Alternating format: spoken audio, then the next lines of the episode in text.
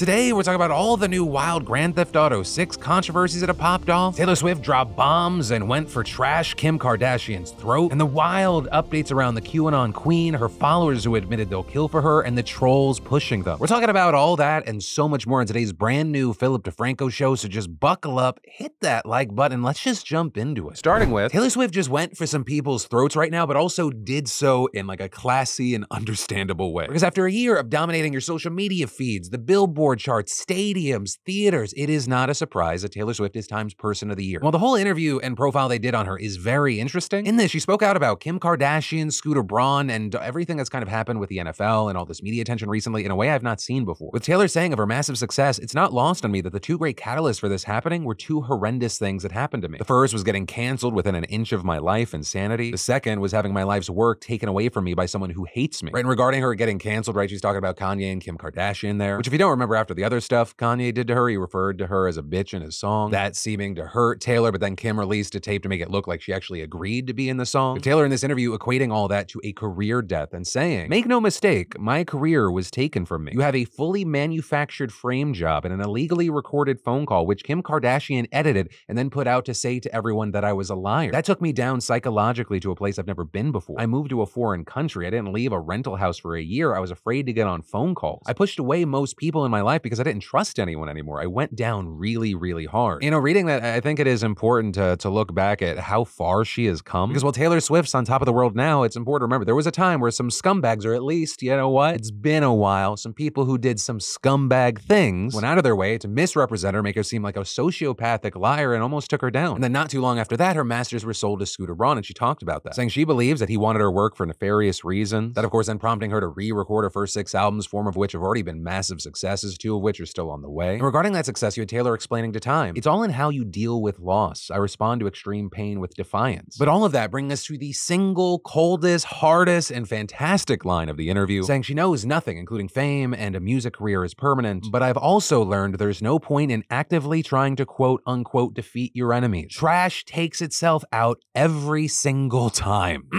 Well, I gotta disagree a little with always. When it does happen, you love to see it. But hey, with this news and this aspect of the story, of course, I'd love to know your thoughts. And if you want an even deeper dive, I'll include a link down below because it's a really interesting read. And it goes beyond the stuff that we just talked about. And then self-described alpha males are waging war against Grand Theft Auto 6 right now. Right, because in addition to all the hype after the trailer for GTA 6 broke records yesterday, it's been the talk of the internet. There have also been people throwing out criticisms. And among those, you have the likes of the Tate brothers and Elon Musk, with Tristan Tate saying, "I'm not a fan of anyone under the age of 18, 21 maybe, playing video games where the goal is to shoot police officers.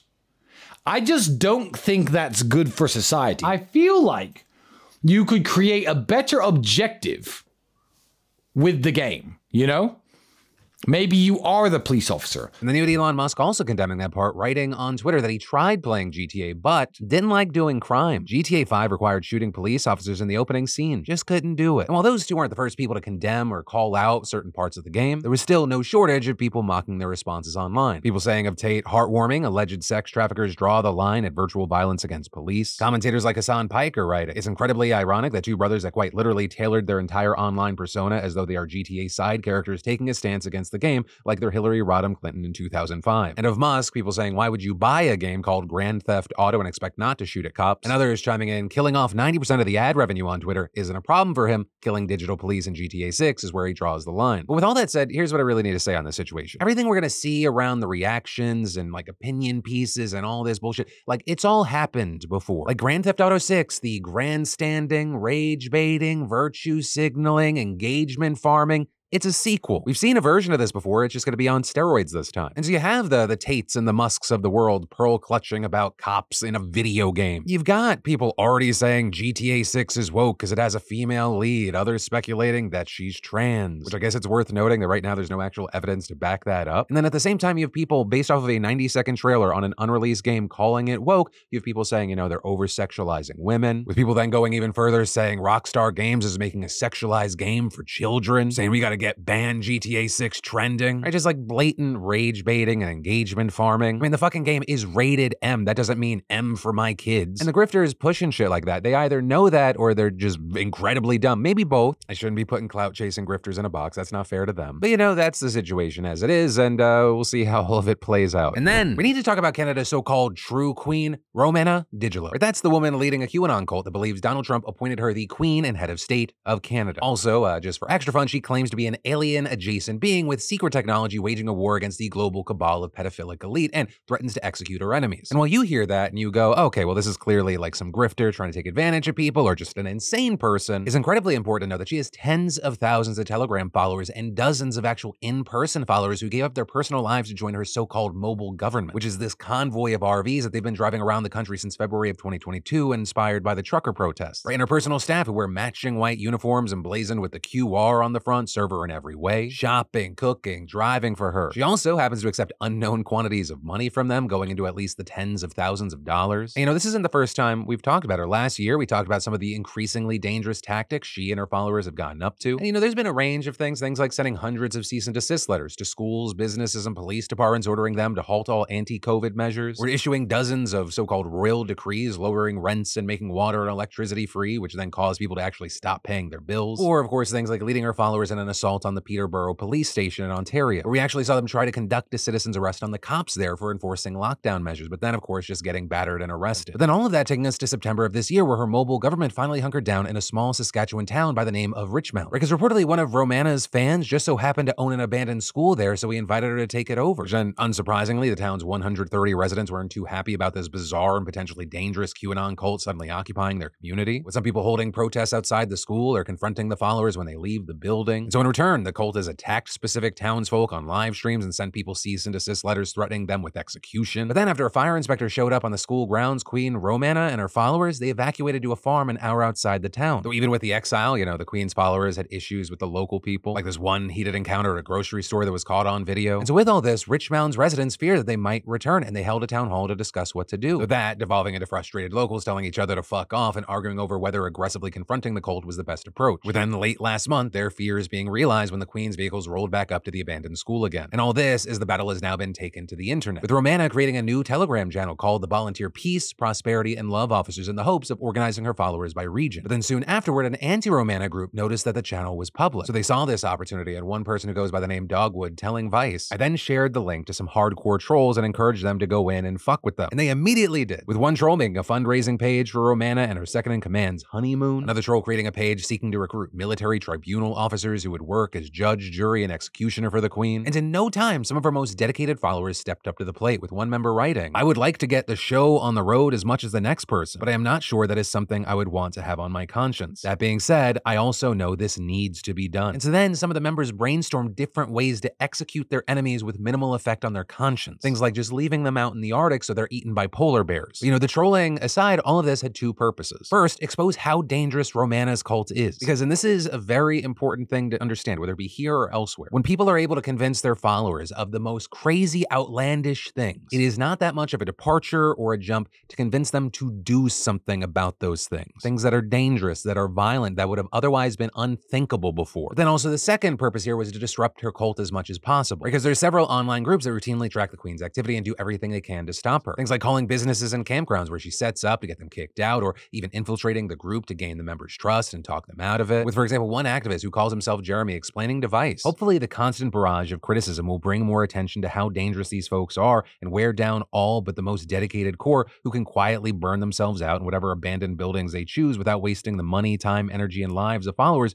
who are genuinely desperate but deserve to find real solutions, not a megalomaniac dangling carrots and lies." And then, I think most of us have felt at some point that pressure of trying to get ahead, but instead falling further into debt with credit cards, personal loans, medical bills. And if you're at the point where you're making monthly payments every month on your debt and your balances aren't going down, today's sponsor, PDS Debt, has a program that rolls all of your payments into one low interest-free monthly payment. Just one low monthly payment based on what you can afford. Everyone with over $10,000 or more in debt qualifies, and get this, there is no minimum credit score required. PDS Debt offers options with no interest. You can pay off your debt in a fraction of the time, save thousands in interest and fees. And PDS Debt is giving you beautiful bastards a free debt analysis just for completing the quick and easy debt assessment at PDSDebt.com/DeFranco. Yeah, and you'll receive a full breakdown of how to save on interest each month. And the quickest way to take care of your debt is go to PDSDebt.com/DeFranco and get your quick and easy debt assessment today. It's time to take back control of your life and live for you, not your debt. And then today we actually saw a great thing happen in our U.S. Senate, and that is that Senator Tommy Tuberville has been demoted from an asshole who is single-handedly blocking hundreds of military promotions and making our military weaker to just his regular old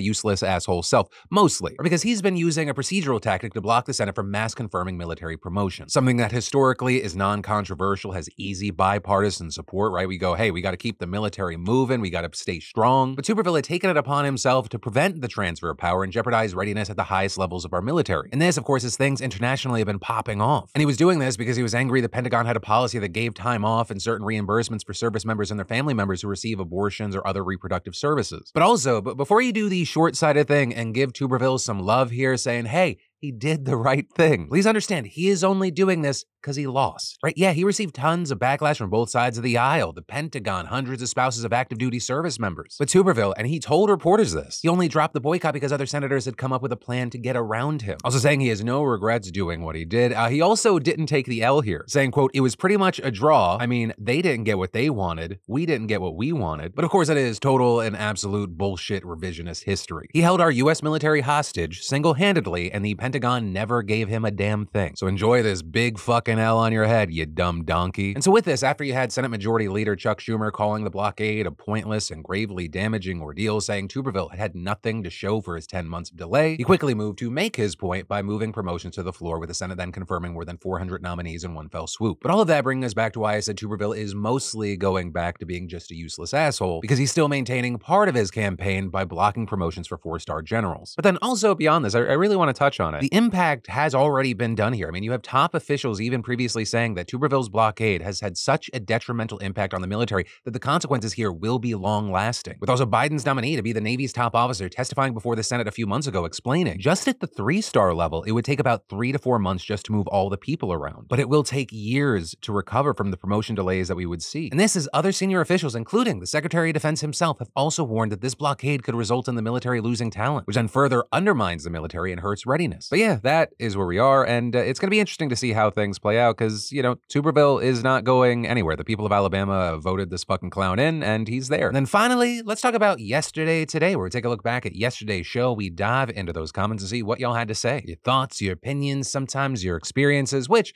I gotta say, yesterday we did an unthinkable thing. We had a story that was about something that wasn't a dumpster fire. We talked about some of the life and game-changing advances we're seeing with CRISPR. And y'all said things like, hey, Phil, I'm a sickle cell disease patient, and this nearly has me in tears. Sickle cell is so painful to deal with physically and emotionally. Regular pain crises, low energy, shortness of breath, brain fog, reduced ability to work, missing major life events due to being hospitalized, having to relocate to warmer cities, and I have the easier variant of the disease to deal with. I was literally just last night learning about what CRISPR is, but I had no idea it's anywhere near clinically studied enough to be approved. I hope that research into the treatment continues going in the right direction so fast. As well as people sharing, I have a friend that actually worked on the CRISPR research that won the Nobel Prize a few years back. I remember her talking about dude, we can literally edit DNA, and thinking how insanely sci-fi and impossible that sounded in 2020. Skip forward today, we're actually seeing applications. Science and teamwork never cease to amaze me. There was also a lot of conversation about the prison labor story we dove into. Y'all writing things like, Colorado in here, if the prison system would crumble without slavery, then maybe it's time to stop imprisoning so many people for nonviolent crimes. Others saying it's crazy that it's not just being broadly called exactly what it is, minority slavery. Saying the US has some of the highest incarceration rates in the world, where a majority of the prisoners are disproportionately of minority groups. And to top it off, there are people arguing to keep this for financial reasons and punishing those who do not want to be slaves. The only thing that's changed since slavery was, quote, abolished is how these same groups of people are enslaved. Also, I will say, going through those comments, unsurprisingly, people were not a fan of the idea of face scanning to access adult content, or that's something that's actually being considered in the UK, with y'all saying, I love how Ofcom's reasoning for why you should not worry about the facial recognition software is that, quote, it would be a legal requirement to delete the facial recognition after use. Yeah, like every company everywhere has always followed the law, and all it would take is 1 or 2 employees who need money for these photos to be saved and then used for extra income. And others adding that facial scanning is a dystopian nightmare, and when has any supposed